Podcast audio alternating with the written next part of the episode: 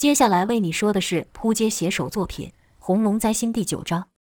前文说到，阿胜正在和王子说着刚才遇到四天王之一八面的事情时，一个惊人的消息传来：雷虎和其背后的码头帮闹翻了，而且找了新的势力当靠山，那就是东龙帮。此事还可能牵扯出另一个天王恶狼。此事才刚说完，电话又响。王姐是愈听面色愈凝重。结束通话后，阿胜迫不及待地问：“怎么了？这次又是什么？”王姐道：“发哥突然宣布从掌门的位子退下了。”阿胜惊道：“这怎么可能？和我们有关吗？”王姐摇了摇头，说道：“不知道，有人说是被雷虎给逼的。”阿胜骂道：“妈的，我就知道是那家伙！”跟着就是一连串的脏话。王姐则是看向红龙，缓缓说道：“你知道这意味什么吧？”红龙道：“与我无关。”王姐道：“这一切都与你有关，即便你不这么想，你的名字也在名单内。就算你没这意思，也是一样。”阿胜不解道：“名单？什么名单？”王姐道：“黄田龙头的名单。”阿胜这才明白，拍手一叫，说道：“对呀，龙哥，谁比你有资格坐这位子？黄田可是你和发哥一起打拼的，雷虎哪能跟你比？”红龙不屑地说：“你觉得我对那有兴趣吗？”阿胜知道莫对黄田掌门的位子一点兴趣也没有，但他一直想要红龙重出江湖，如今正是一个大好的机会，便说：“如果不是你，那就是雷虎了。”红龙道：“发哥退了，不还有台哥吗？”阿胜道：“台哥，你不是开玩笑吧？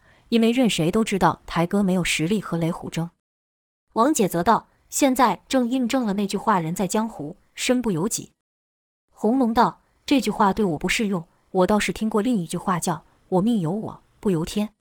王姐知道多说也没用，便道：“那我们就在这等着看事情如何发展吧。”事情的发展果然如王姐所说，上市区第一大帮的掌门位置，那是多大的诱惑！本来雷虎以为没人敢和他争，但他错了，有人和他争，而且实力还不弱，这可让雷虎有些奇怪。后来他搞清楚了，那些和他争的人本身实力确实不怎么样，但就和他背后有东龙一样。那些人的背后有码头帮和新唐的身影，而黄田掌门的位子就是切入上市区最好的捷径。事到如今，黄田的家务事已经演变成了一场江湖大战。但可不是每个黄田的老大都愿意看着情况发展下去。他们既不想让雷虎上位，更不想让黄田沦为外部势力的傀儡。几个老大秘密商议后，以台哥为首，决定推出一个人，一个有江湖威望，一个有实力和各方势力争斗。且在这混乱的时候能凝聚人心的人，那个人就是红龙。当然，这一切都没有经过红龙的同意。这一下直接把红龙扯进了这愈发混乱的江湖中。红茶店外面的人愈来愈多，本来就常有一群仰慕红龙的人聚在这，等待红龙摇旗吹哨。这些人本来只是一盘散沙，但现在却愈来愈有组织。因为一个人的加入，这人就是早之前来踢馆、被红龙教训的山鸡。前面说过，山鸡凭借着自己的力量和比一般人好用的头脑，在上市区硬是打出自己的名号。在那之后，他就膨胀了，眼睛都不知道飘到哪去。本来他也不知道红龙是哪号人物，纯粹是看自己地盘的商业愈来愈差，可红茶店的生意却出奇的好，想来敲一笔而已。没有想到碰到了红龙，他就好像孙悟空遇到如来佛一样，被打的是服服帖帖。正所谓树倒猢狲散，山鸡被红龙打败后。沉寂了好一阵子，生意也一落千丈。本来跟着山鸡的人看他倒了，自然就散了。除了他那从小到大的战友罗巨，但像山鸡这样的人不会甘心一直陷在失败的漩涡中。就像前文说的，像他这样的人永远不会满足于现况，他在等一个机会。而现在机会来了。没遇到红龙前，山鸡相信自己的拳头；在遇到红龙之后，他则是相信红龙那绝对的力量。毕竟他可是亲身体会过。他明白这是他不可能超越的，更别提他打听了红龙曾经的事迹后，那本来拜红龙手下的屈辱，居然转变成了一种奇怪的感觉，似乎有点自豪。他居然能和四天王中最将的那位战斗，甚至还伤了对方。至少在他自己是镇魔认为，认清自己的天花板后，加上自己的背景，单靠自己力量打拼的时代过去了。现在是抱团取暖的年代，台面上除了红龙外，他没一个服。他想跟红龙，但没有机会。毕竟当时他来店里闹时，话说的可大了。直到最近，仰慕红龙的、支持红龙上位的人都聚集在一起，山鸡才有机会带罗剧加入。很快的，山鸡就成为了这股红龙势力中的领头人。有一次，阿胜出来看到山鸡，奇怪地问道：“你好像有点面熟啊？”阿胜只看过山鸡一次，他可不是王姐，当然记不住。山鸡回道：“我是谁不重要，但有一件事你要知道。”阿胜就更奇怪了，问道：“我要知道什么？”山鸡道：“很快我就会取代你，成为龙哥的左右手。”没错，山鸡新的目标就是取代这个在他印象中负责看门的阿胜。在他的眼中，这样的人哪有资格跟在红龙身边？阿胜感受到山鸡对自己的敌意，回道：“你，就凭你？”山鸡道：“我比你更有本事，也比你更有资格。”阿胜看了看山鸡后面的人。相对于阿胜，他们更挺山鸡，但阿胜可不是被吓大的。就看阿胜用手戳着山鸡，说道：“我不知道你是哪里冒出来的家伙，但我可是跟着龙哥无数次出生入死，就凭你也想取代我？看到这个没有？”阿胜露出身上的伤疤，然后说着他的江湖事迹，当然也夸大了不少。他这么一说，好些支持者眼神就变了，还问起细节。阿胜当然乐意说，这可是这么多年来有人这么认真听他说话。阿胜这一起劲，说的就更加夸张了。十人的对手被他说成百人，简直把红龙说成了古代的杀神白起，连带着把自己也说成了白起身边的心腹。本来山鸡也听得起劲，但愈听愈不对，心想：靠，不对呀！这样下去，这看门的得把我在这群人心中的地位抢走了。但自己确实没有阿胜那般和红龙并肩作战的事可说。这山鸡也算聪明，头脑一转，想到一招，就听他说道。瞧你说的，不过是个看门的，沾点龙哥的光而已。再说你说的那些都是陈年旧事，要是靠说这些事能让新唐、东龙，甚至是黄田的人都服你，那我山鸡第一个跳出来认你为老大。你叫我往东，我不敢往西；你叫我学狗，我不敢当鸡。这话说的还真有些道理，好些人都冷静了下来。山鸡继续说道：“现在龙哥需要的是能帮他挡刀、挡枪，为他扫除一切障碍。”让他在面对其他三个自称天王，但根本比不上龙哥的废物时，不浪费体力的人。现在龙哥需要的是，在他坐上大位后，能帮他横扫其他势力的人。我山鸡就做得到，你呢？一个看门的而已。阿胜有些被激到了，说道：“我做不到，你敢说我做不到？”山鸡道：“怎么？看门的不服气？可以呀。”跟着山鸡对其他兄弟说道：“你们都知道我山鸡，知道我的实力，但他呢？”很多兄弟都不了解阿胜的实力，但刚听了他叙述跟龙哥的经过后，心想这家伙肯定有两把刷子，不然也没命跟着龙哥到现在。阿胜骂道：“山你妈的鸡！我跟着龙哥出生入死的时候，你都不知道在哪喝奶呢！”骂着骂着，阿胜瞄到了罗巨，罗巨那少见的体格，让阿胜想起了眼前的山鸡是何许人也。就听阿胜哦了一声，说道：“原来是你呀！”上次被打的还不够是不是？跟着阿胜将山鸡被红龙打倒的事，本以为说出这样糗事能挫一挫山鸡的锐气，没想到等阿胜说完后，山鸡居然大方承认道：“没错，他说的一点没错，就是因为这样我才要跟龙哥。说实话，台面上的其他人我都看不上眼，唯一让我心服的只有一个人，那就是龙哥。我这命是龙哥留的，自然得为龙哥死，也只认龙哥当我们大哥，其他人都没有资格。你们不也一样吗？”山鸡这话说的好有煽动力，把其他人说的热血沸腾，纷纷说道：“没错，我们都能为龙哥死，我们只服龙哥，只认龙哥这个大哥。”阿胜心想：这家伙摆明冲我来呀，便对众人说道：“别跟着瞎吵了。”而后对山鸡说：“你想怎么样？”山鸡先装傻笑了笑，而后说：“怎么？前面说这么多你听不懂了？或许以前龙哥需要你，毕竟只要固店就好。”但现在不同了，现在龙哥要当黄田的老大，统治整个上市区，当需要的是像我这样的人，而不是一个只会看门的。阿胜怒的一把揪起山鸡，说道：“你有种再说一遍！”山鸡不怂，一手将阿胜推开，说道：“不服，我打到你服。”有戏看，其他兄弟自然是叫好，纷纷喊道：“打打打！”就在两人要动手的时候，场面瞬间安静。好像被人用什么超能力冰冻起来一样。罗巨则是说道：“龙哥好。”顺着目光看去，一个和罗巨一样魁梧的人影从店里走出来。能让众人安静的不是龙哥，还会是谁？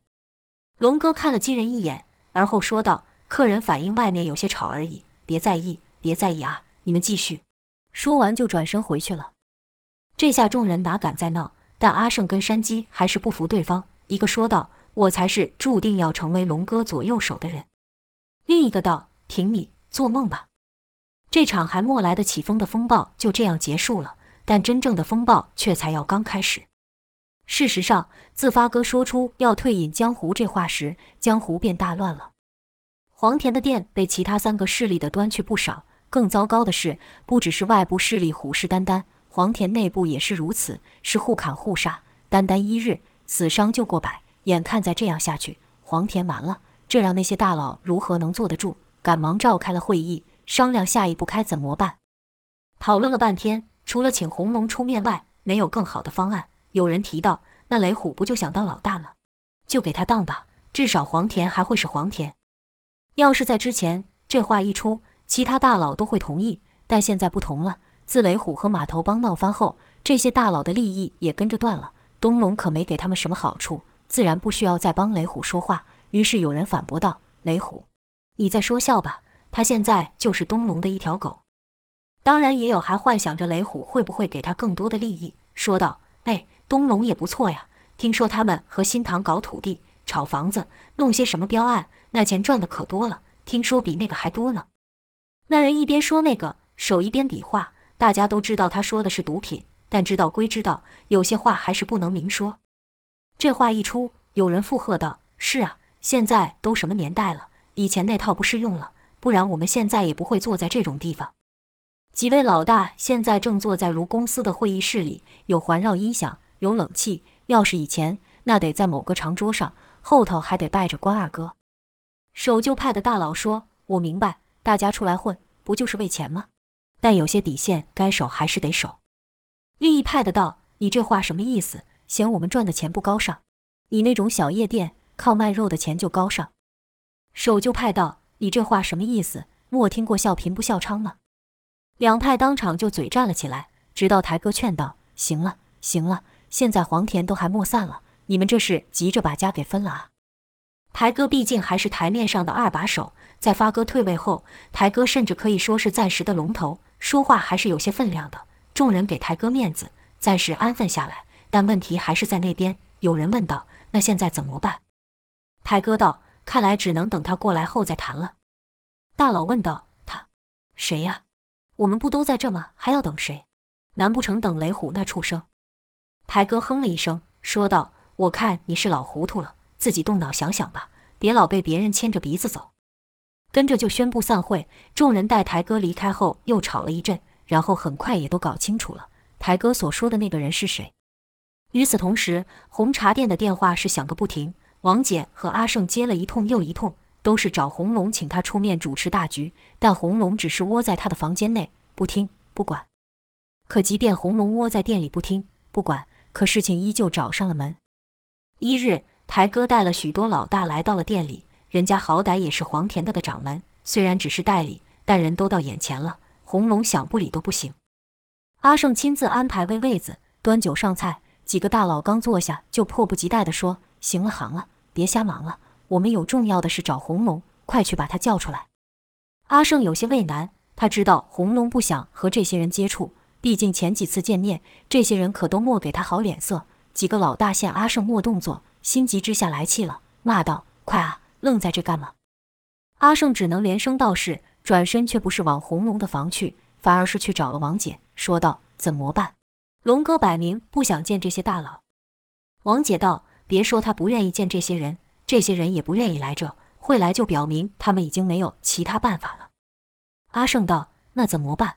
我可不敢把他们给轰出去，毕竟，毕竟他们都比我大着好几倍呢。”王姐道：“只能拖着了。”但这些老大心急如焚，哪有心情在这前耗？等了一会，连个红龙的影都没见到。要知道，这些人在自己的地盘可威风了，随手一指就是一堆小弟。此刻对他们而言，等于是屈尊下嫁。但对方是完全不给面子，一来是心急，二来是觉得受气。有些老大的嘴巴就忍不住了，也不管这是不是自己的地盘，骂道：“怎么，他红龙了不起呀？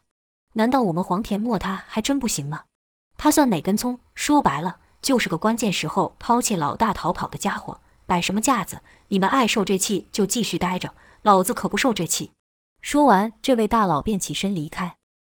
又等了一会，又有几位大佬离开了。有些老大骂的难听，被现在红龙的护卫队长山鸡听到了，直接在店外就吵了起来。山鸡可莫管这些人在江湖的地位是什么，直接骂了回去。这些老大吃了闭门羹，面子就挂不住了，还被山鸡这种平常他们根本看不上眼的人给呛了，直接就动起手来，干！操你！打打打打！给我往死里打！妈的，什么东西？知道我们是谁吗？我管你们是谁，敢骂我老大就是不行！顿时间，外面就闹起来。说也可怜，这些老大年轻时都是叱咤风云的人物，可现在却连想教训山鸡这种年轻气盛的家伙都做不到，更别提山鸡身旁还有战力更强的罗巨了。眼看这些老大就要被打趴了，阿胜骂道：“这些家伙不搞事会死是不是？”想出来阻止，莫想到自己却又和山鸡斗了起来。山鸡道：“我没必要听你的。”阿胜也知道此时多说无益，便道：“龙哥说的。”众人一听是龙哥说的，那自然是乖乖的收手。这些老大刚才还莫把阿胜这位红龙的跟班放在眼里，现在却因为阿胜的帮忙才莫丢脸，羞愧的脸都紫了，一声不发的离开。与此同时，他们再怎么不想承认，也得承认，此刻还真的只有红龙能救他们。随着时间过去，大佬们一个个离开。到最后就只剩台哥一人，这一幕看上去说有多孤单就有多孤单。可也就在这时，一只健壮的手拉开了椅子坐了下来，还替台哥空着的杯子倒了酒。这人除了红龙还会是谁？台哥看到红龙终于出现，居然没有意外的表情，好似料到他迟早会出来一样。红龙双眼直视台哥，台哥也莫回避龙哥的眼神，两人就这样看着，仿佛周遭的一切都静止了一样。终于。红龙有动作了，就看他把当初在医院时台哥给他的照片拿出来。与之前不同的是，此时照片上的人已经有名字了——码头帮的韦德。红龙问道：“小飞真的是他杀的？”台哥道：“我们都知道小飞的死对你是个打击，但失去你对我们更是个打击。大哥一直在找凶手，他希望你回来，就像以前一样，继续当他的左右手。他需要你，我们需要你，整个黄田都需要你。”红龙沉默一会后回道：“我早就不是帮里的人了，像我这种抛弃老大的人，也不配当兄弟了。”红龙于生死关头为了小飞而抛下发哥，这是事实，无法改变。台哥还说道：“那件事过去了，现在是你补救的时候。”红龙摆了摆手，说道：“有些事过不去。”台哥沉默了一会后说：“这人就是你要找的。你知道大哥的个性，加上你们之前的矛盾，所以他不直接告诉你，而是……”听台哥还不放弃，要红龙回去黄田。红龙直接插口说道：“所以是码头帮干的。”魏石魔，台哥反问道：“魏石魔，你不知道吗？”红龙也反问：“我怎么会知道？”台哥道：“谁都知道黄田没有你不行。以前的你无所畏惧，所向披靡，黄田也和你一样。但小飞出现后，你太在乎他了，他变成了你的弱点。你你真的不明白吗？”红龙道。你是说小飞是因为我才会成为目标？台哥道：“除了你，没有人在乎他。”突然，红龙脑中有个声音说道：“当然是你，所有的一切都是你，和你扯上关系的都没有好下场，你就是祸害他人的灾星。”红龙大声骂道：“闭嘴！”这突如其来的一下把台哥给吓到了，可很快的他看出来，红龙并不是对自己说的。因为红龙此刻正用力地打自己的额头，台哥这才松一口气。红龙脑中那声音还没消停，继续说道：“灾祸、死亡、战争、饥饿，这些都是因为你。你问魏石魔，没有魏石魔，因为你就是个祸害。你出世就是个祸害，你的存在就是个祸害。所有你认识的人，所有和你沾上一点关系的人都得死。这个人你不会忘了吧？本来好好的，但因为你的出现，还有这家人，这村里的人。”那声音也不光是说，随着他的话语，红龙的脑中浮现出各种可怕的画面。有一幕大概是战争期间，一个女人躲到了一农户的家中，农户好心收留她，最后被敌军发现，整家人不不止整家人，是几乎整村人都被屠杀。这些可怕的画面最后都会停留在一个女子被处死的画面。那女的总是哀求有人能救她，但旁人尽是冷漠嫌弃，一次又一次跨过各个时代。直到那女子绝望地接受命运，放弃了希望。这也是红龙为石魔一直把自己关在房间的原因。他可没忘记遇到怪物那一晚，尽管他知道说出来没有人会信，可他知道在那晚之后，一切都变了。那诡异的东西并没有离开他，好像住进了他的身体里，使得红龙几乎不敢睡觉。只要一闭眼，那怪物就会出现。红龙甚至觉得那怪物可以在梦中杀死他。红龙身上的伤痕愈来愈多了，旧伤未愈，新伤不止。肉体的伤害对红龙来说本来并不算什么，毕竟红龙连死都不怕了。哪会怕这个？但这次他真的怕了。精神上的折磨几乎快把他逼疯了。那魔鬼就这样缠着他，醒着时使红龙看到幻象，要不小心睡着了，那就不是幻象了。他身上的伤就在睡梦中那女子所受到的伤害。有种你给我滚出来！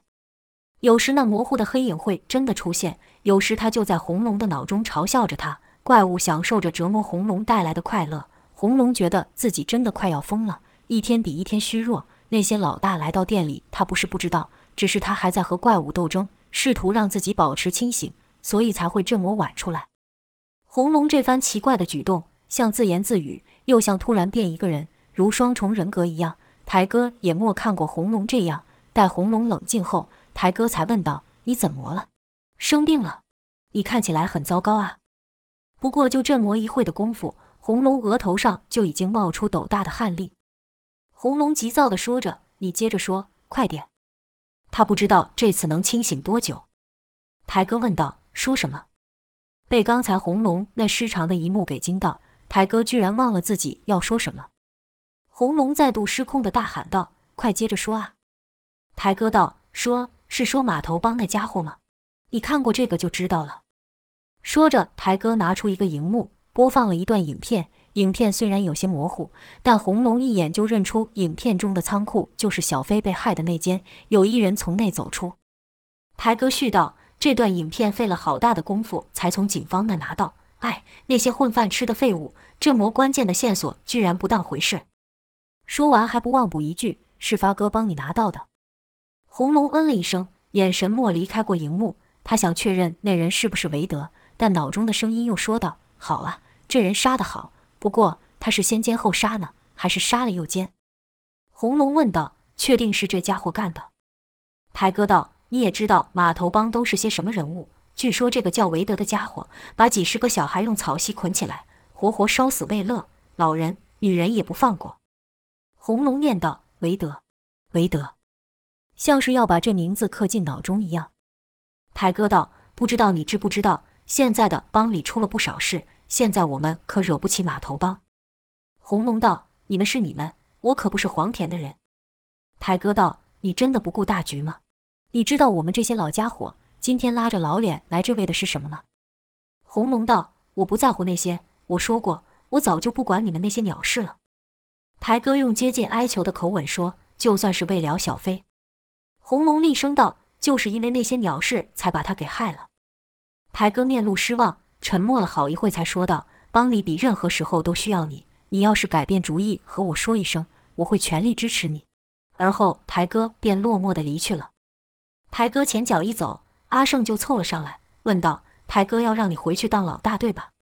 红龙没回阿胜的话，他在思考。他去过码头帮，亲自问过码头帮的老大贵哥，那照片的人是谁？贵哥明显知道是韦德，可他却不说，反叫红龙回去问帮里的人。现在台哥又拿出了影片，虽然没有韦德动手的画面，但从那仓库出来，加上韦德过往的手段，几乎可以认定就是韦德下的手。再加上红龙脑中的声音还不断在说道：“就是这个人，他杀了我，他把我绑在那阴暗的仓库，我不能动。他强奸了我，一遍又一遍。你要帮我报仇，报仇。”这次声音换成了小飞的声音，画面则是那个叫韦德的人对小飞动手的画面，那些不堪、凌辱、残忍的画面。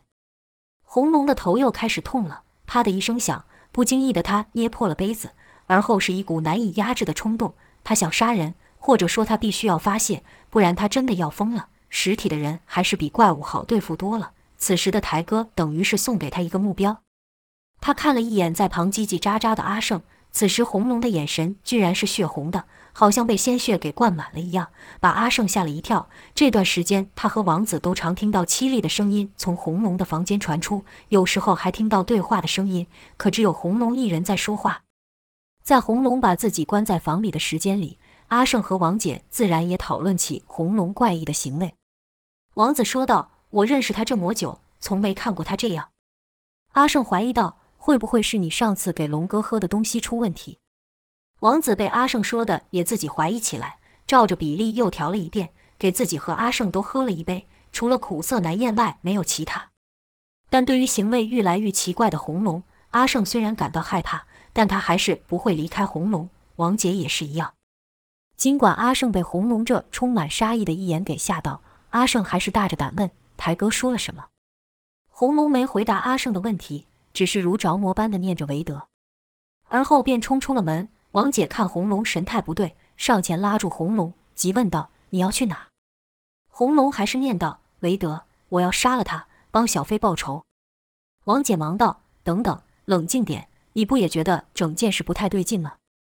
红龙一向都对王姐很是尊重，但这次却狠狠地把王姐给甩开，狠狠地撞在一个桌子上，并吼道：“韦德，就是他，不会错的！我要杀了他，我一定要杀了他！”王姐哪经得住红龙这一甩，当时就倒在地上。红龙也不理会他，径直离开。阿胜赶忙扶起王姐，问道：“你没事吧？”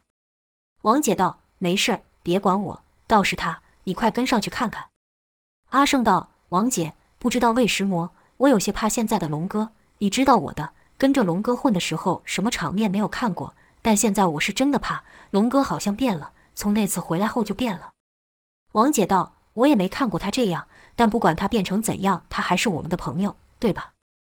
阿胜嗯了一声后说道：“我知道了。”说完，阿胜就要去追上红龙。王姐突然有种不祥的预感，叫住阿胜，说道：“小心点。”如果他真的失控了，保住自己的命要紧。这一次的感觉比上次红龙他们去黄田找发哥谈判时更强烈，因为这次要小心的人是红龙。阿胜点了点头，说道：“放心吧，的龙哥不管变成怎样，他都是我大哥，他不会伤害我的。”两人离开后，王姐的目光看向了台哥刚才拿出来，现已被红龙摔在地上的荧幕。